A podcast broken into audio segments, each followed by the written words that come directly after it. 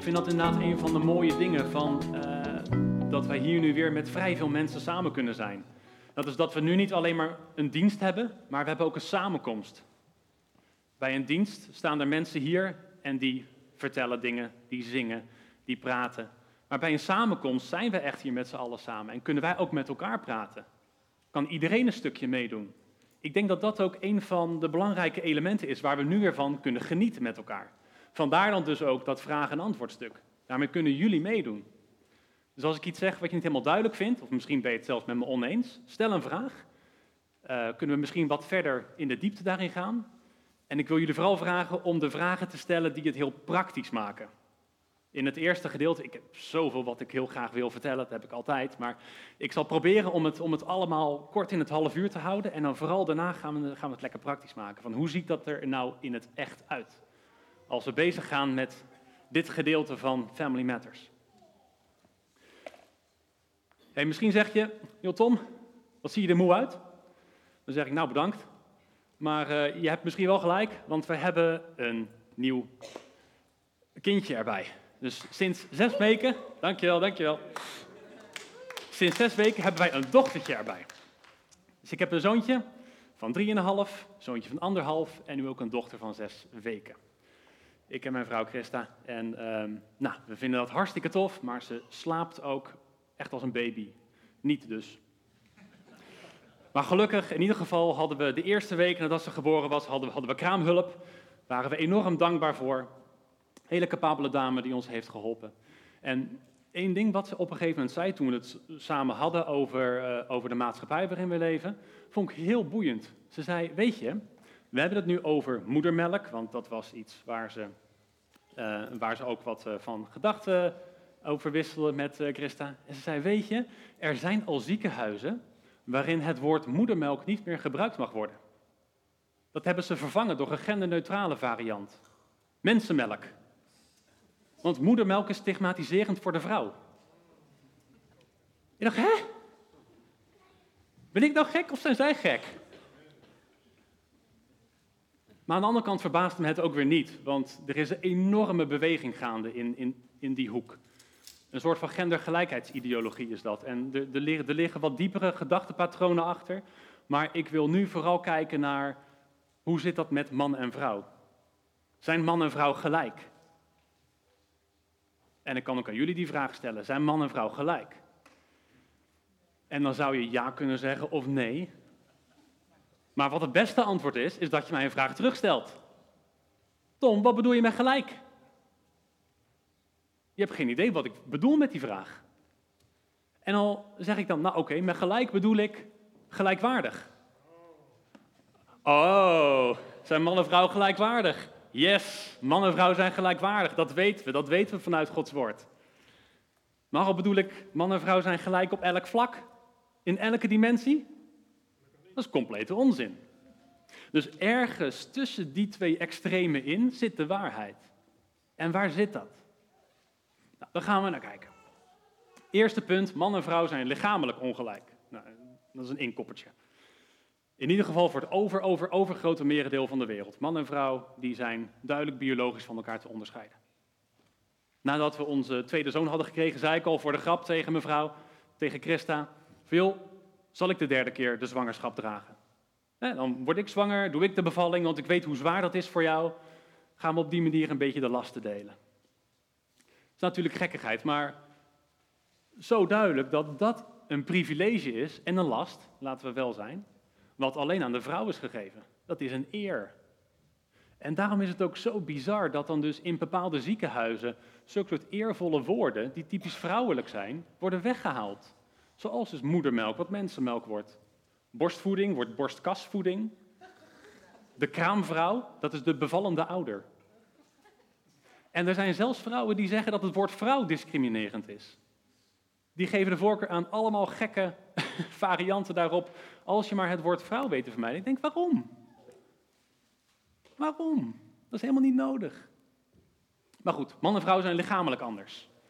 En man en vrouw zijn psychologisch ook anders. En daar wordt het ook, ook interessant, want dan is de vraag, is dat iets maatschappelijks? Is dat cultureel opgelegd, de verschillen tussen man en vrouw? Of is dat iets wat God heeft ingeschapen? Nou, bijvoorbeeld in onze cultuur is roze een meisjeskleur en blauw is een jongenskleur. Is dat iets fundamenteels? Is dat iets wat echt in de man of in de vrouw zit? Nou, daar is gek genoeg onderzoek naar gedaan. Ehm, en het antwoord is dat dat niet volledig is ingebouwd, op zijn minst. Eigenlijk weten we dat wel. Hè? We, we geven meisjes roze kleding en we geven jongens blauwe kleding, gemiddeld genomen. En zo is dat dus daadwerkelijk iets wat cultureel is opgelegd. Er zijn namelijk ook culturen waarbij roze juist de mannelijke kleur is. Dus oké, dat is niet iets wat nou echt fundamenteel verschillend is tussen man en vrouw. Maar al kijken we nou naar interesses. Interesses van de man en de vrouw. En er zijn bepaalde dimensies waarin die interesses fundamenteel verschillen. In elke cultuur, in elke tijd, ongeacht wat er voor een druk wordt opgelegd door de cultuur. En één voorbeeld, ik denk dat we die allemaal ook al wel aanvoelen dat dat zo is, is dat vrouwen veel meer gemiddeld genomen mensgericht zijn en mannen veel meer uh, geïnteresseerd zijn in dingen of in concepten en ideeën. En dat zien we dan bijvoorbeeld in studiekeuzes. Dat zie je op de universiteiten, zie je op, op de scholen overal. Dat de, de opleidingen die heel erg mensgericht zijn, denk bijvoorbeeld aan PABO, social work, uh, psychologie, um, dat zijn allemaal opleidingen die worden gedomineerd door vrouwen. En aan de andere kant, ik heb in Delft gestudeerd. En Delft is echt zo'n mannenstad, want daar is de Technische Universiteit. Ik heb wiskunde gestudeerd, daar was toch maar liefst een kwart al vrouw. Dat was een goed, een goed percentage, dus lekker hoog. Veel vrouwen, wel een kwart. Want je had ook elektrotechniek en werktuigbouwkunde. En je had informatica. En daar had je ongeveer 95 tot 99 procent mannen. En hoe deze nieuwe westerse cultuur, die echt globaal is, hoe die dat uitlegt, is dat, dat er een soort van mannenelite is en die pest alle vrouwen weg op die plekken. Alsof, alsof er een machtsstrijd gaande is, waar, waarbij de mannen de vrouwen overheersen. Maar ook wetenschappelijk onderzoek heeft uitgewezen dat dat niet gaande is. En als dat al gaande is, wellicht wel op verschillende plekken. Dat zou zomaar kunnen, maar dan speelt dat maar een hele kleine rol, want dat zijn gewoon de interesses. En als je mannen en vrouwen keuzegelijkheid geeft, dan zal je zien dat er uitkomstongelijkheid is. Dus bij vrije keuze zie je dat er gewoon verschillende keuzes gemaakt gaan worden.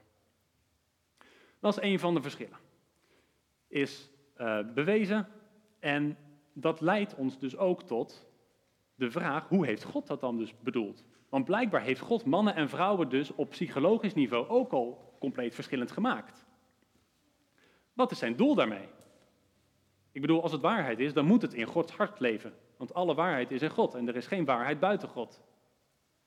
Nou, jullie zijn niet gekomen om naar een, uh, om naar een lezing over de psychologie uh, uh, te luisteren, denk ik. Dus we gaan snel naar de Bijbel toe. En ik wil beginnen in Genesis 2. Weer met de vraag, zijn man en vrouw gelijk? Op welke vlakken wel en op welke vlakken niet? En waarom Genesis 2 nou echt een geniaal hoofdstuk is om, om in te beginnen, dat is vanwege drie redenen. Dus ten eerste, Genesis 2, dat is de plek waar God man en vrouw heeft gemaakt. Daar was het design. En dat is ook precies de plek waar God heeft verteld waarom hij een man maakt en een vrouw die anders zijn.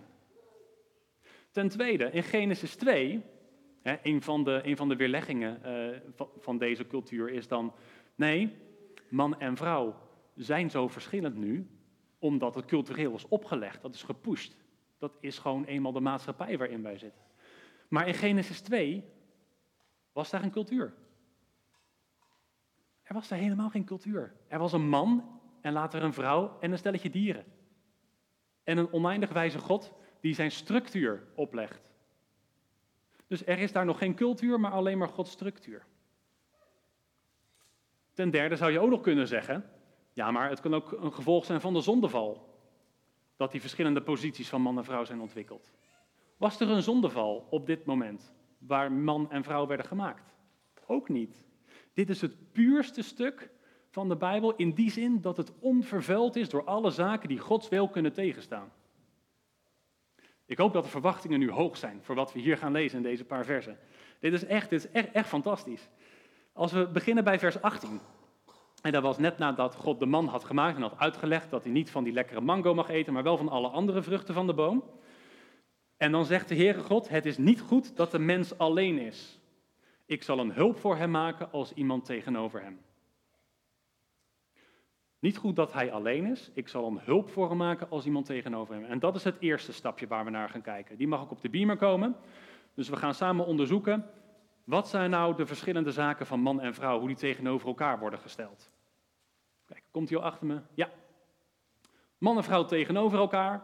En het eerste aspect is, de vrouw is de hulp van de man. Dat is een triggerwoord, hulp. Je kunt dat als minderwaardig zien. Maar voordat je die kant meteen op denkt, moet je je afvragen, wat is nou precies bedoeld met het woord hulp? Niet meteen zelf invullen, wat heeft God hiermee bedoeld? En dan kun je opzoeken, wat is dat woord wat ervoor gebruikt is? Hebreeuws woord, ezer. Kun je opzoeken, hoe vaak wordt het gebruikt? Nou, 21 keer in het Oude Testament. En dan kun je gewoon al die versen doorlezen. Waar gaat het over? Wat, wat, wat is dan blijkbaar een hulp? En dat blijkt dus een helpende kracht te zijn. Helpende kracht zou ook een goede vertaling zijn. Het heeft iets krachtigs in zich. En in het merendeel van de gevallen waarin dit woord, woord wordt gebruikt, is het God die de hulp is voor een mens. En God is toch meerderwaardig aan de mens? Het is een term van eer en het geeft aan dat de mens tekortschiet. Hij in zijn kracht is niet goed genoeg om tot zijn doel te komen wat hij voor ogen heeft. En hij schreeuwt het uit naar God. Mijn hulp, mijn bevrijder. Het komt heel vaak ook in de psalmen naar voren. En God is dan de hulp van de mens. Hé, hey, niet zo'n minderwaardig woord dus. Het is mooi.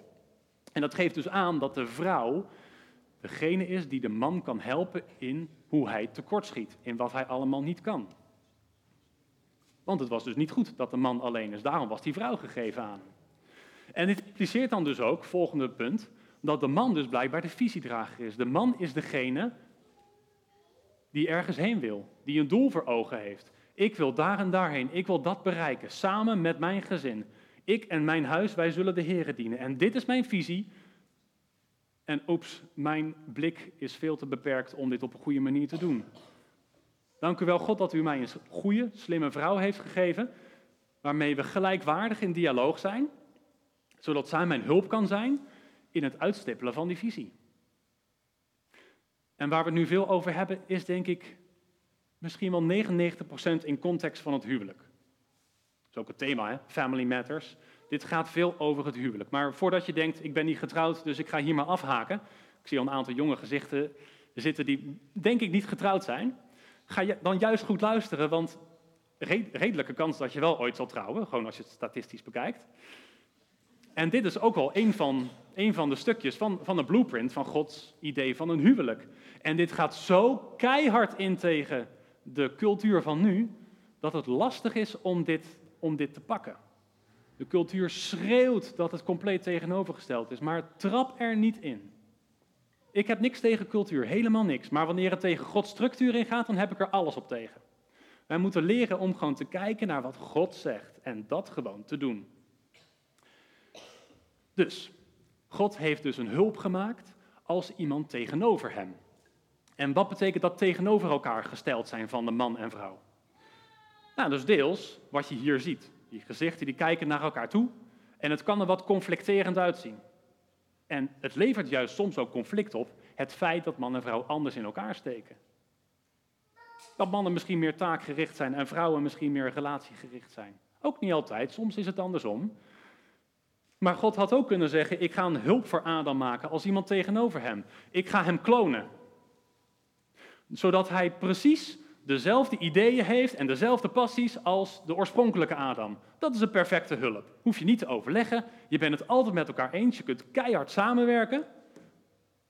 Maar dat deed God niet. Hij maakte juist iemand die anders is, die anders in elkaar steekt, omdat hij hem kan aanvullen in de gaten die hij heeft. Dus dat is het tegenover elkaar geplaatst zijn van man en vrouw. En je zou het ook zo kunnen zien dat de man die nu, moet ik zo draaien, de man die nu zo deze kant op kijkt, wat er achter hem gebeurt, dat, dat ziet hij niet. Dat is een blinde vlek voor hem. Maar als de vrouw anders is gemaakt en een ander perspectief heeft, dan kan zij dus wel zien wat de man niet ziet en andersom. En dat is juist het, het verschil, de verscheidenheid die wij moeten vieren, ook binnen een huwelijk. En dat is de enige manier om eenheid te krijgen, als man en vrouw dus verschillend zijn. En die verschillen vieren en zo een eenheid vormen in Gods ogen. We gaan hier verder lezen. Dus de Heere God die vormde uit de aardbodem alle dieren van het veld, dus Genesis 2 weer verder, en alle vogels in de lucht. En hij bracht die bij Adam om te zien hoe hij ze zou noemen. Zoals Adam elk levend wezen zou noemen, zo zou zijn naam zijn. Zo gaf Adam dus namen aan al het vee en aan de vogels in de lucht en aan alle dieren in het veld. Maar voor de mens vond hij geen hulp als iemand tegenover hem. Dat is toch raar, alsof er serieus overwogen werd dat misschien een van die dieren wel de hulp kan zijn die Adam tekort, uh, die Adam tegemoet zou kunnen komen.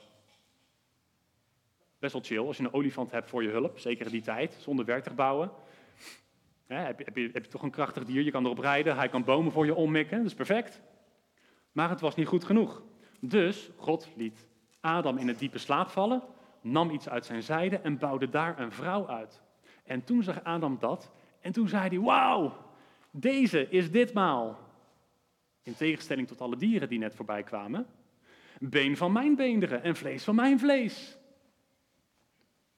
Deze die ik nu zie, is gelijksoortig aan mij en gelijkwaardig. Dieren zijn niet gelijkwaardig aan de mens, maar deze is gelijkwaardig. Deze wil ik als hulp.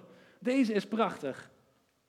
En dan een hele bijzondere redenatie hier in het laatste deel van vers 23. Deze zal manin genoemd worden, want uit de man is hij genomen. Huh? Manin genoemd worden, want uit de man is hij genomen. Wat is dat voor redenatie? En waarom manin? En waarom hebben wij het nu niet over mannen en manninnen? Dat is iets anders in het Nederlands. Kijk, het woord man en het woord vrouw heeft zelfs letterlijk geen enkele letter met elkaar gemeenschappelijk. Maar het idee hier was dat je juist de man had en de mannin, omdat de mannin afgeleid was uit de man. Dus de vrouw die is uit de man geschapen, waar de man uit God is geschapen. En blijkbaar is dat iets heel belangrijks. Dan mag de slide ook weer een klein stukje verder. Dat zijn de volgende twee punten. Want God heeft de man dus gemaakt uit de stof en blies zijn levensadem in. Uit de man nam hij vervolgens de vrouw. En die, die blies hij geen levensadem in. Nee, die had misschien al de levensadem. In ieder geval, de man was gemaakt en de vrouw kwam uit de man. En daar is een zekere scheppingsvolgorde in te zien. En God heeft het zo bedoeld dat de scheppingsvolgorde ook de scheppingsorde toont omdat de man er eerst was, is hij blijkbaar ook het hoofd van zijn vrouw. Oké, dat is misschien een flinke stap. Is dat mijn interpretatie? Nee, dat is Paulus die dat zegt. 1 Korinthe 11 staat dat. En in 1 Korinthe 11, daar ehm, lezen we ook een stukje van de cultuur van toen, dat vrouwen hoofdbedekking moeten dragen. Nou, ik denk inderdaad dat dat een stuk cultuur is. En zo te zien hier in de zaal denken wij daar ook zo over, want ik zie geen vrouwen met een hoofdbedekking. Maar daar wordt wel, wel iets, iets aangegeven. En daar staat, pak hem even snel bij. De man is immers niet uit de vrouw, maar de vrouw is uit de man. Want ook is een man niet geschapen omwille van de vrouw, maar de vrouw omwille van de man. En nou wordt het wel helemaal gek. Dat is één, klikje verder.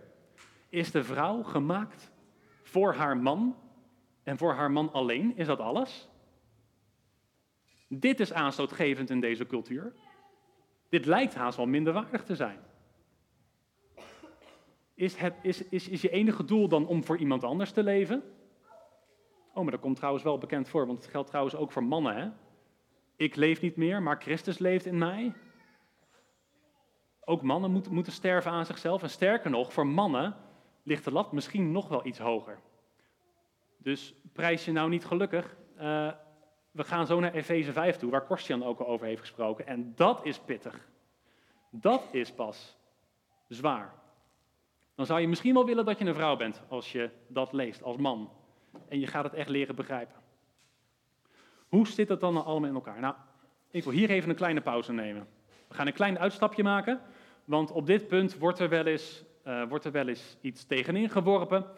En dat is dat er gezegd wordt, ja maar, er staat in Galaten 3, dat er geen man en vrouw meer is in Christus, want u bent allen één in Christus.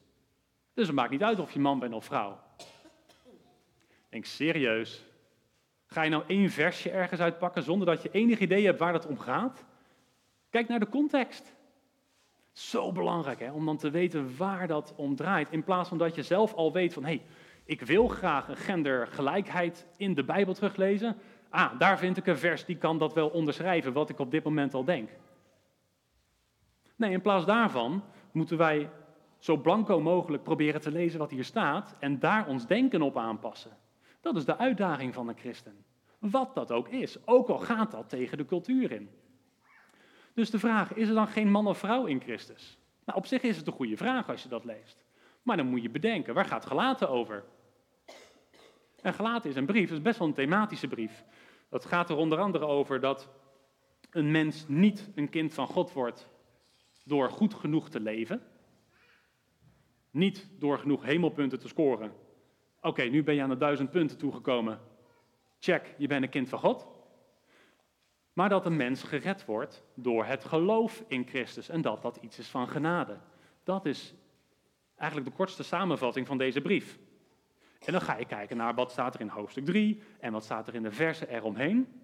En dan lezen we iets wat geen gelijkheid tussen de geslachten aangeeft, maar wel gelijkwaardigheid. En dat is heel mooi. Er staat dan dus, gelaten 3 vanaf vers 26, u bent allen kinderen van God door het geloof in Christus Jezus. Ah, dus niet door eigen werken.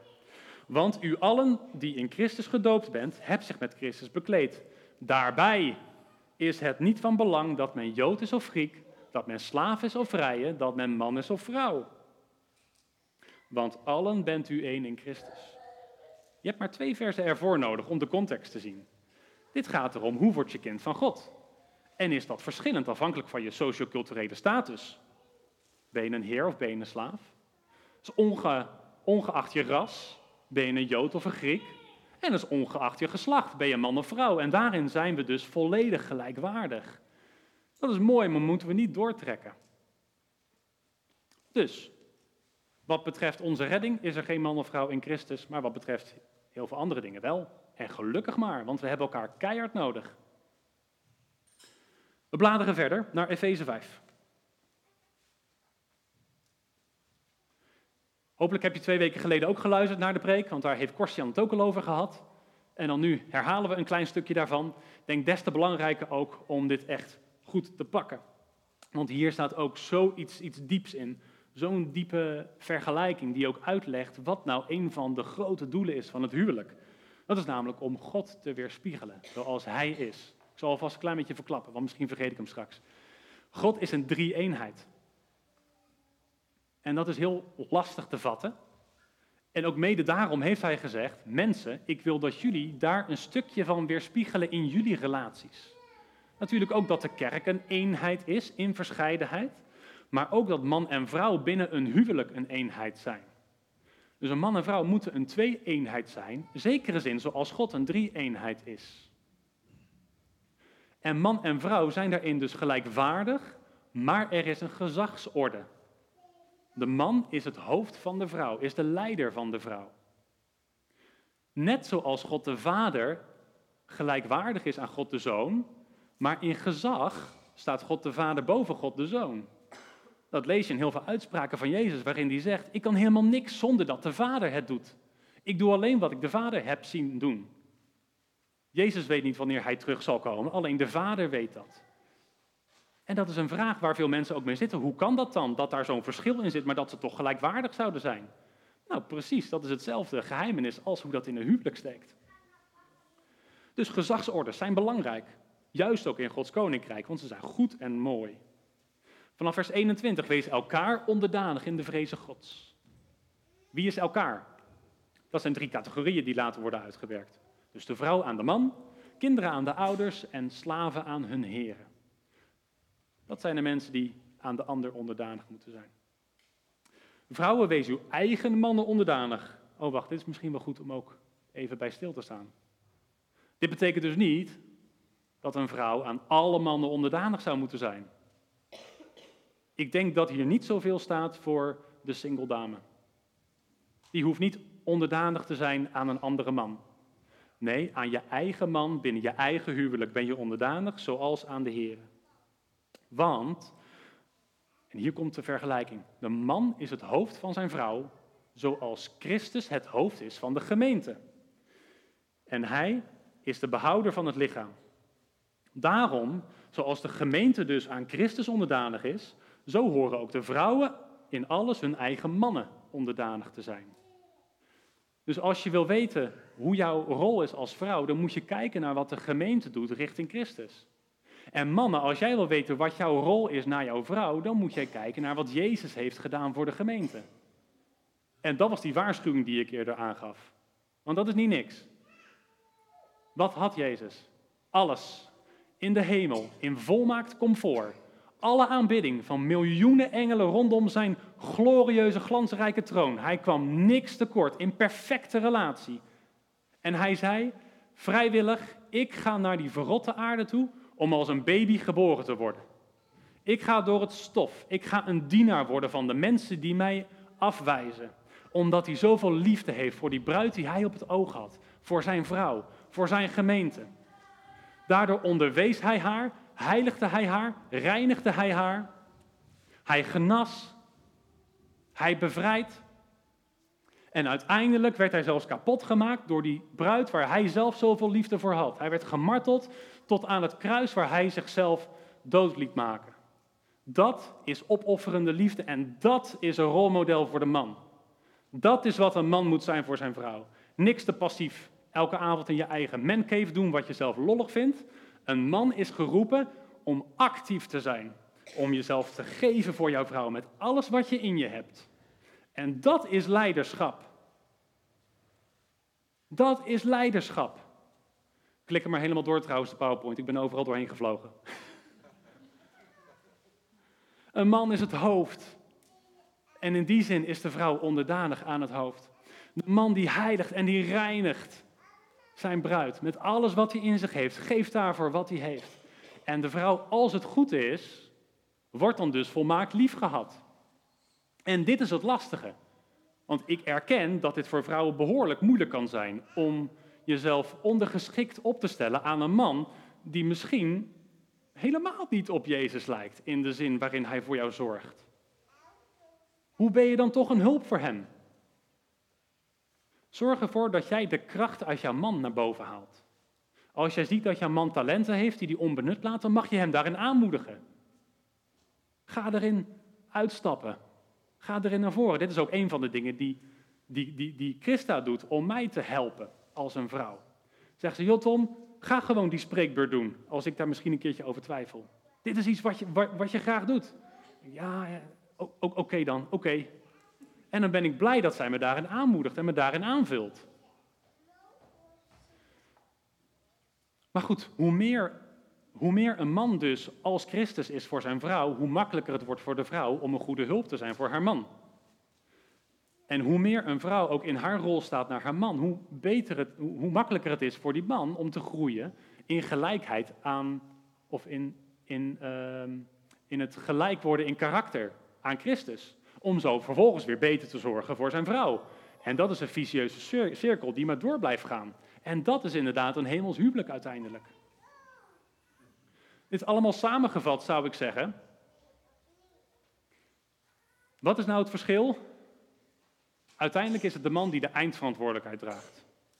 Niet degene die alle beslissingen neemt, niet degene die slimmer is, niet degene die alles overrolt, maar in gelijkwaardigheid heb je het samen ergens over. En de man die draagt de eindverantwoordelijkheid over de keuze die genomen wordt. En ik ben ervan overtuigd dat het ook de man is die de eindverantwoordelijkheid draagt over de kwaliteit van zijn huwelijk. Hoewel de vrouw daar evenveel invloed in heeft, is het dan de man die ter verantwoording geroepen zou worden.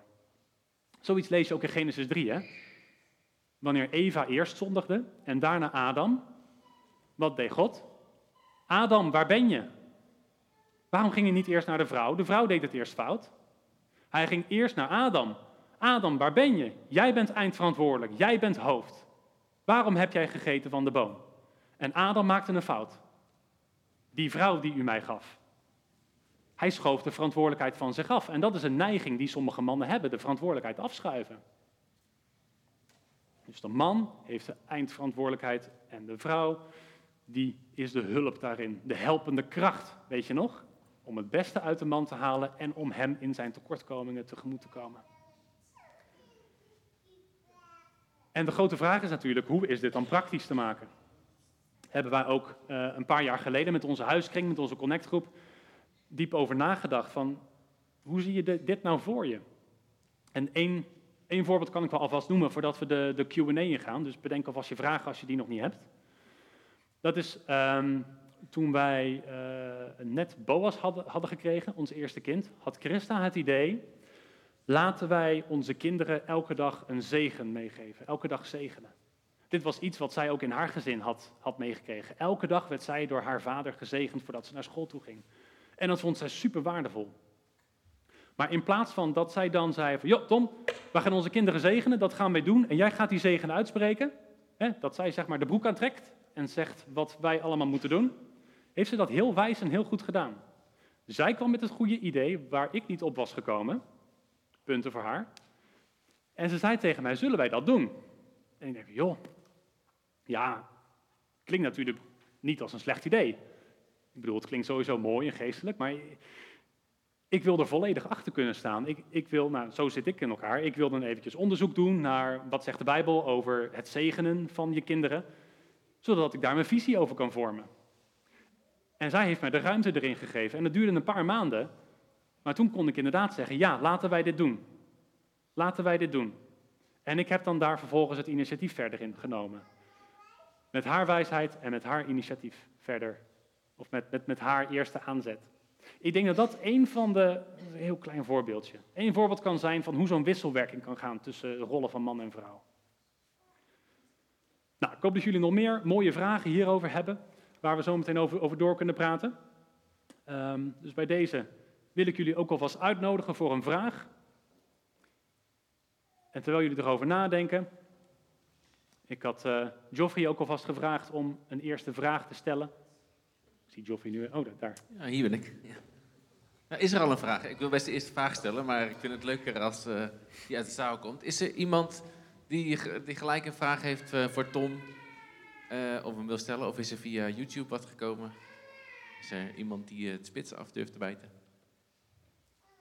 Nee, dan doe ik het zelf. Daarnaast, daarnaast wil ik trouwens ook nog een vraag aan jullie stellen zeker voor degenen die langer getrouwd zijn, hebben jullie mooie voorbeelden van hoe jullie dat uitleven in je huwelijk? Ik ben nog maar 31 jaar, niet al te lang getrouwd. Ik denk dat hier veel meer prachtige voorbeelden zitten waar we allemaal van kunnen leren. Dus je mag ook een voorbeeld geven in plaats van een vraag stellen. Mooi. Yes. Nou ja, eh, die, die eerste vraag eh, die luidt, eh, Tom, dat stel, je, je bent getrouwd en je hebt een huwelijk. Ehm, ehm, en, en eigenlijk die rollen zoals je hebt weergegeven, die zijn een soort van omgedraaid. dus stel je vrouw kan heel goed leiding geven en, en de man is wat meer mensgericht.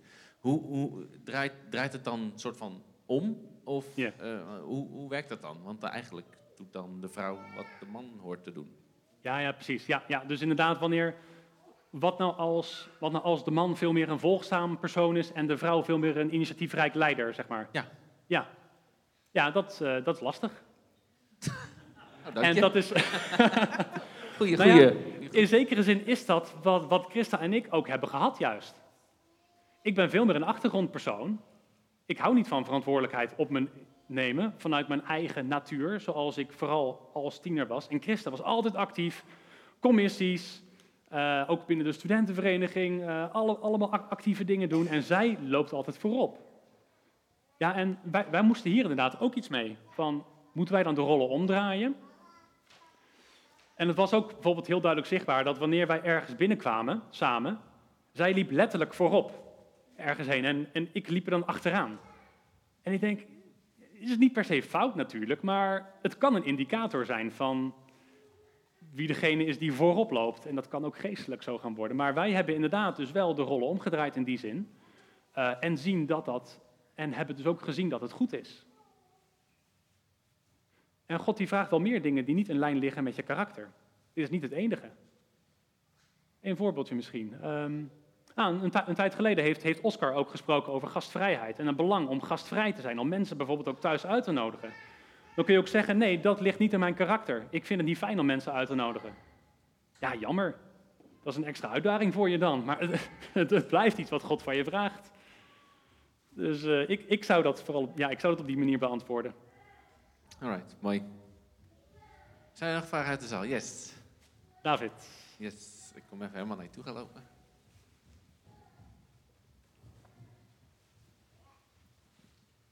Ehm, misschien een pittige vraag, maar eh, we leven dus best wel in een eh, tegenstrijdige cultuur. eh, waarin die best wel haak staat op godscultuur. als we het hebben over die genderdefinitie, zoals je die eigenlijk uitgewikkeld hebt. Heb je een aanzet of een idee van hoe we liefdevol aanwezig kunnen zijn en om kunnen gaan met het verschil van cultuur? Ja, ja hele goede vraag. Inderdaad, meer op het culturele vlak. Ehm, ik heb nu inderdaad een preek gegeven eh, waarin we kijken naar een man en vrouw, eh, waar de meerderheid toe behoort. De meerderheid is een man die echt werkelijk zichzelf ook als een man voelt, biologisch en eh, psychologisch, en een vrouw zoals een vrouw. Ehm, ik denk inderdaad vooral dat wanneer we hierover gesprekken hebben, dat we niet, niet al te hard moeten zijn ehm, in hoe anderen zich dan zouden moeten uiten. En vooral wanneer het geen christenen zijn. Ik denk dat daar ook nog wel een verschil tussen kan zitten. Maar ik, ik ben ook een klein beetje. eh, ik twijfel ook, ook, een klein beetje hoeveel ik deze vraag wil beantwoorden, omdat je zoveel dingen verkeerd kunt zeggen. Ehm, terwijl het een hele goede vraag is. Ik denk dat het vooral een pastorale vraag is. Waar iets minder plaats voor is in een preek, waarin je een algemeen verhaal vertelt voor een algemeen publiek. En wanneer er specifieke gevallen zijn, dat je dat inderdaad meer één op één eh, in, in, een, in een relaxte setting eh, behandelt. En er zit natuurlijk ook altijd nog een, nog een verschil tussen daadwerkelijk houden van een mens ehm, en goedkeuren wat de ander wel of niet doet. Ik weet niet of dat hier ook aan de orde zou zijn, maar dat is ook iets wat we over het algemeen lastig vinden in, in, in de cultuur van nu. Want wanneer je zegt dat je het oneens bent met iemand anders, dan wordt het vaak gezien als liefdeloos. Terwijl het juist liefdevol kan zijn om te zeggen van ik heb hier een andere visie op en daarover van gedachten te wisselen. Dus zoals de Bijbel denk ik ook zegt, eh, vriendelijk doch beslist, moeten wij reageren op ongelovigen die, eh, die ons vragen stellen. Nou, ja, is maar- een half antwoord, besef ik. Maar eh, Daarom heeft hij nog een vraag. Hey, eh, mooi, mooi half antwoord, denk ik. En, goed inderdaad om daar in de één op één setting eh, verder over eh, te praten met elkaar. Ehm, en, ehm, ik was ook nog wel benieuwd wat de rol van gebrokenheid is op de gendervisie eh, in deze maatschappij. de rol van gebrokenheid in? De gebrokenheid in de wereld, die natuurlijk Genesis 3 haalde je even aan. Eh, er verandert in principe niks over de definitie, maar wel in de gebrokenheid Ja. en identiteit van mensen. Ehm, dus ik was benieuwd of je daar eh, over hebt nagedacht, of dat ik te veel de kant op ga van deze discussie, of dat je misschien wat meer. eh, nou, dan moet je maar zelf even kijken of je eh, dat nu wil behandelen. Wat, wat, wat bedoel je dan meer, behalve het feit, inderdaad, er is gebrokenheid en er is een ontwerp van God. En wij moeten proberen om weer te leven zoals het ontwerp van God?